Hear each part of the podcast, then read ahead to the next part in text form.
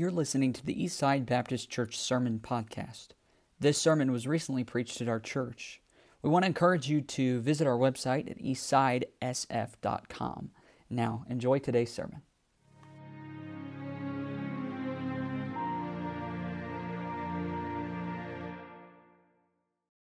Thank you. You can be seated again. And uh, I'm going to do something a little different tonight. Um, and just to give you some thoughts tonight to kind of uh, focus on. Uh, years ago, I, I, read a sermon from a man named Dr. James Kennedy. And uh, he, he's a conservative uh, Presbyterian. Uh, we wouldn't agree with necessarily with everything, but, but he is a conservative man and a man who had great influence. Um, among many, and he wrote a sermon, preached a sermon um, years ago, and that he turned into kind of a short story. And tonight I'd like to read it to you because I think it really does sum up well the state of modern Christmas culture, the modern Christmas season. And uh, he said it as well as I could, so I'm going to use what he wrote tonight and then wrap it up with some questions and uh, hopefully and now and just remind you too if you've got young ones um, you know they're welcome to be in here. If they're if they're being a little noisy you could you're welcome to take them to the foyer uh, or i think the nursery is actually open as well. Um, but but that you can still hear in the foyer and that'd be fine as well. I'll just listen to this story and try to visualize it as we go through. Long ago and far away there lived a man named john beresford tifton whose teeming wealth stretched beyond imagination a man in the strange habit of bestowing $1 million to unsuspecting individuals of his choice.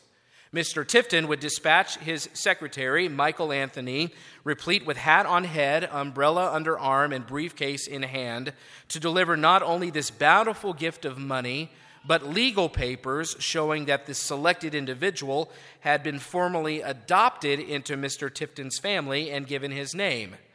You can imagine how radically the gift transformed the lives of its recipients. No matter what his previous financial circumstances, each individual became part of what amounted to a special millionaires club. Receiving, receiving, the name of Tifton elevated each one to a new level of prestige and respect he could never have won by himself. First, dozens, then hundreds, and finally thousands all over the world received the benefactions of John Tifton.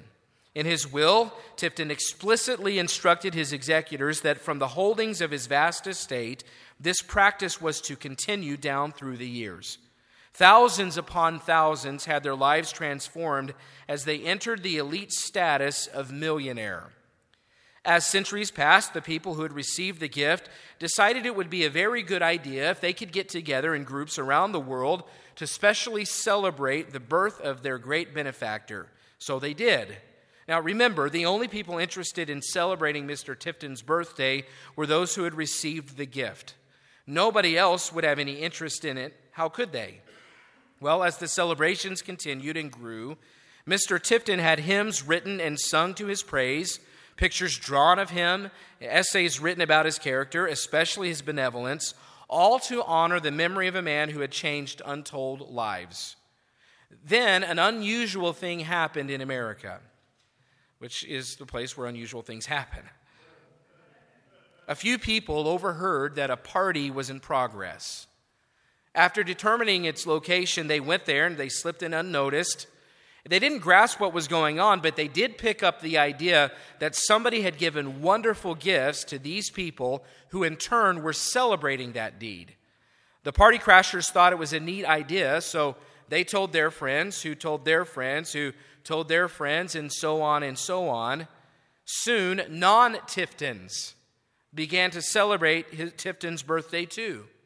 After all, it occurred in the middle of winter, a very drab time of year, and the celebrations brightened things up a bit.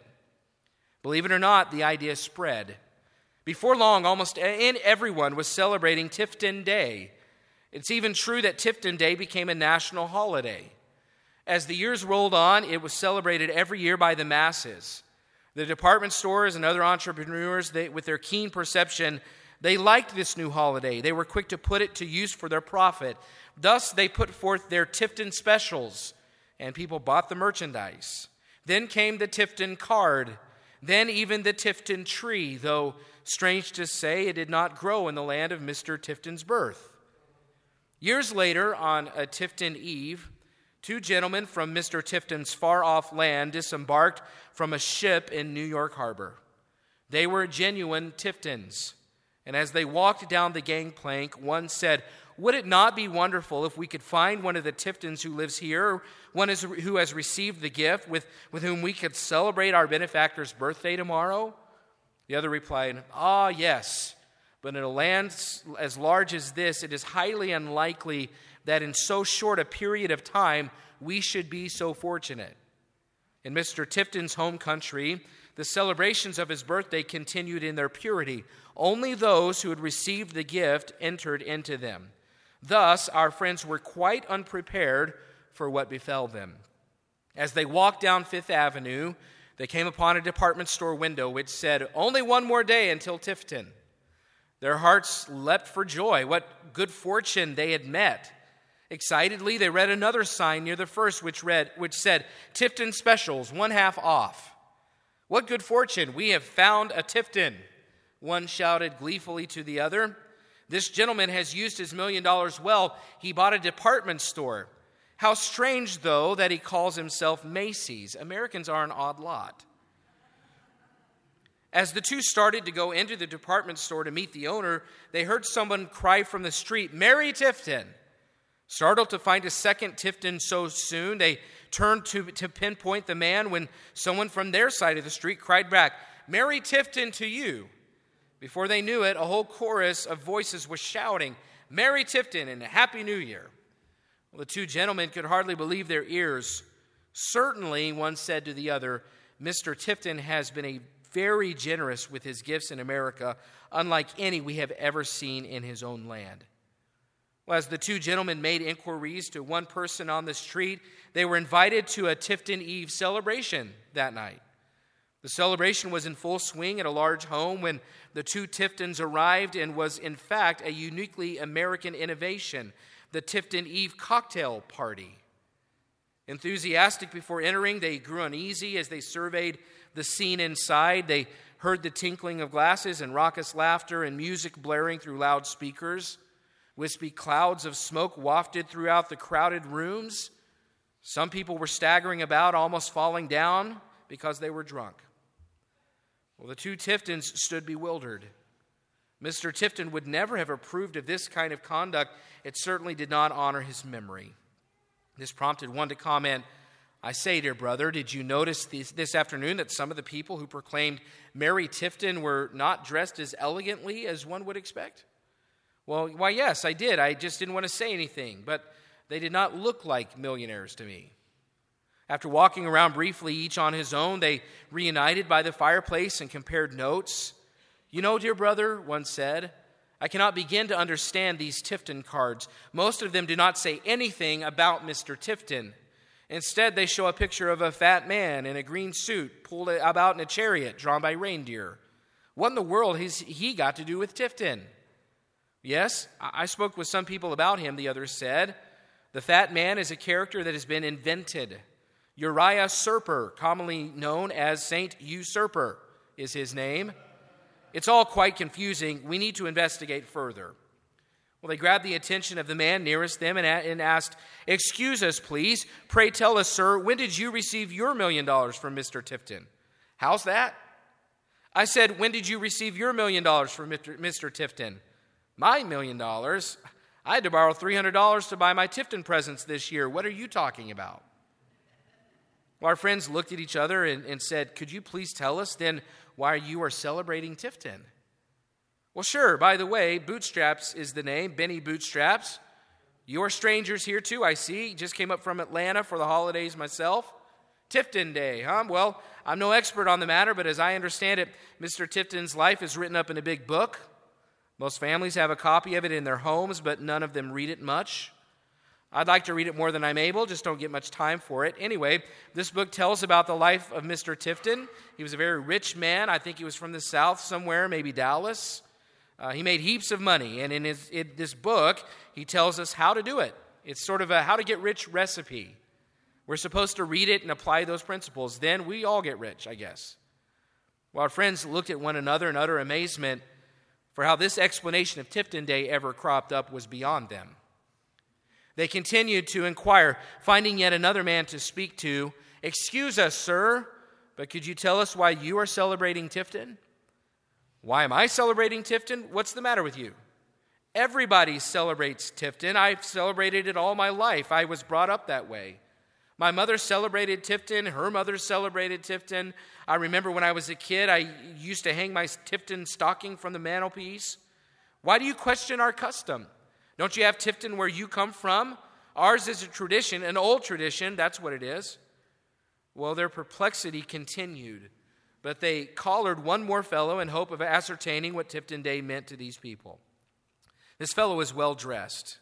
Perhaps if he can give a sensible explanation, Excuse me, uh, Mr. Tifton, my friend and I are also Tiftons, and we would like to acquire a better understanding of your celebration over here. It seems so. Tifton? My name's not Tifton. My name is Mick Mythology. What, what a coincidence that your names are Tifton. You must get kidded a lot this time of year. Oh, yes, of course. Well, uh, why do you celebrate Tifton? You really don't know? No, we don't. Well, there's this fellow named Tifton. He lived far away and long ago. Some people claimed he actually lived, but the truth is, we really don't know that. In fact, with our scientific progress and sophisticated technology, we now know he didn't live. Supposedly, Tifton had a habit of giving presents to people ties, handkerchiefs, cologne, and the like. It's a fable, but it's a nice idea. So we picked up on it and we started giving gifts ourselves. We've changed it around a little bit, but that's basically the idea. So you don't really think Tifton lived and gave important gifts to people? No, but like I said, it's a nice idea. Well, yes, I can see from that purple tie with orange stripes you're wearing that this is a very significant day in your life. Well, thoroughly bewildered, the two gentlemen heard a knocking at the door. When no one answered, it opened, and through its way stepped in the perennial descendant of Michael Anthony an umbrella under, under one arm and a briefcase in his hand. The two friends were f- from far away looked at each other with glad joy. At this party, right now, someone was going to receive the gift. Well, at least one person would come to know what Tifton Day was truly all about. Mr. Anthony said, Excuse me, please. But nobody paid him any mind. The music was so loud he could hardly be heard trying to talk over all the laughter and the hubbub of the party, over all the tinkling of the glasses, he spoke again. I beg your pardon, but I have here with me. His voice was drowned out. Yet he stepped up to the closest man and tapped him on the shoulder and said, Pardon me, sir, but I represent. The fellow interrupted, saying, Hey, Mac, this is, this is Tifton Eve. We don't do business on Tifton Eve. Come see me Monday morning. Here, have a drink, celebrate. Merry Tifton to you. Without further ado, but dumbfounded by the disregard he received, Mr. Anthony turned and left unnoticed as he entered. No one received the gift. The Tifton celebration went on undisturbed. No, that's our modern, our modern parable of Christmas. I wonder how many here will rip off the ribbons and tear off the wrapping and open the boxes tomorrow morning and yet find that something is still missing the emptiness in an unsatisfied heart has not been filled. And I know it's not typical to present the Christmas story that way. We looked at it as it is in Scripture a moment ago, but I think Mr. Kennedy, Dr. Kennedy, summed it up as well as anyone could have. And I'd like to point out three applications from that story that I think we'd all do well to uh, be introspective about. And the first one is this, and it's the most important application, is that you cannot truly celebrate Christmas until you receive the gift. You can't truly celebrate Christmas until you've received the gift. By gift, I mean re- eternal life. For the gift of God is eternal life through Jesus Christ our Lord. And that gift is only available through his death on the cross for our sins. Every person in this world, on this planet, that has ever lived, is living, and ever will live, have sinned before God. All have sinned and come short of the glory of God. Our only hope to be reconciled to a holy God is to accept the payment of his Son on the cross for our sins. That is the gift that we're speaking of. And until you can accept or will accept or receive the gift, you can't truly celebrate this time of the year, Christmas. So, my question to you today is Have you received the gift? If not, the ultimate purpose for Jesus Christ being born on this planet is left unrealized in your life. But the great thing about it is you can receive the gift tonight. If you've never received the gift of eternal life through Jesus Christ on the cross, you can walk out of this building with it if you would simply humble yourself and trust His plan for your salvation. You can leave with a gift. The second application is even those who've received the gift can miss it this time of year. See, most people get it wrong. It's no wonder the world gets it wrong, but what a shame for you and I to miss it. If you're a child of God, if you are uh, a Christian, if you have been saved, if you've received the gift, and yet go through the holiday season without focusing on where, what, it should, what we should focus on, then we've missed it, and it's a shame. How does that even happen? Well, usually it's because we elevate traditions above a relationship. So, how do we make sure that doesn't happen? Well, this Christmas season, don't drop the things that help your walk with God. I'm thankful that you're here in church tonight. That's a great start but on, your, on a daily basis in the, in the privacy of your own home. Make sure that you spend the time with, your, with Jesus Christ in a relationship of fellowship, in prayer, in Bible reading. Make sure you don't drop the relationship this time of year. The second way that we make sure it doesn't happen, that we miss it, is I think it'd be good for us as families, even tomorrow morning. I know we read much of the account tonight, but I think it'd be good for us as families to open the Bible again and read the account of Christ's birth before we do anything else. Just to remind ourselves of why we're doing any of this. Third, then, don't get too caught up in the temporary things. See, everything you'll open tomorrow morning, you could lose.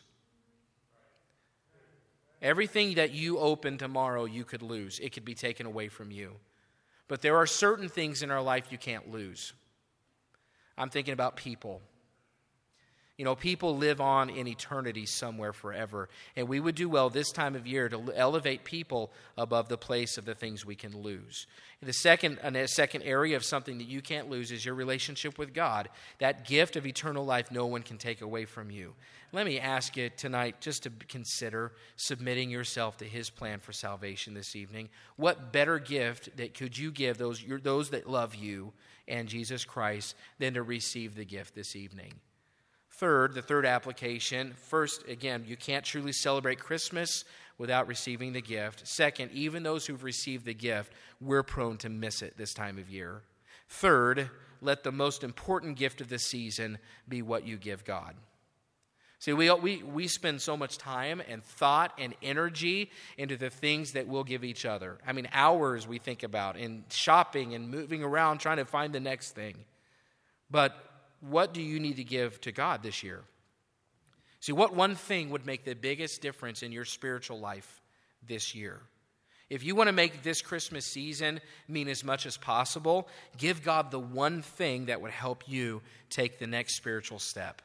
For some, it may be just to get back into church just to make, make just to tell him hey i know this is your house. These are your people. I need to put myself in that position again. For some it could be just on a daily basis making a habit of walking with god. For some it could be forgiving someone that you've held on held something over their head for a long time. Maybe that's the one thing that bitterness in your heart that forgiveness that you need to express maybe that's the one thing that's holding you back. What one gift in your life could you give god this christmas season that would help you take this step spiritually that you need to take. Now, and in conclusion, you know, it's in the name, isn't it? It's Christmas. It's Christ must. It's, it's not gift must.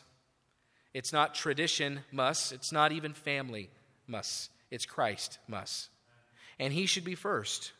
Every time that you see or you hear the word, think about the person who was born in Bethlehem and remind yourself this is about him. Take it one step further and pray with this prayer Thank you. Thank you for going to those lengths so I could receive the gift of eternal life. Folks, let's do it right this year. Many, many people will miss it. And I'm going to implore you tonight don't be one of them. If that means that you need to receive the gift of salvation, tonight's your night.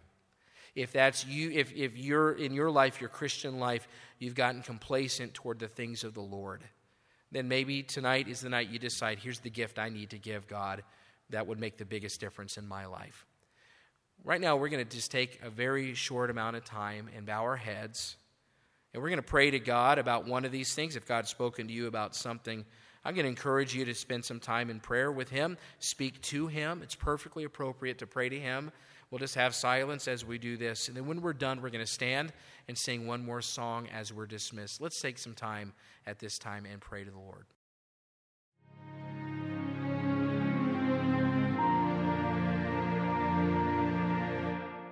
We want to encourage you to visit our website at eastsidesf.com.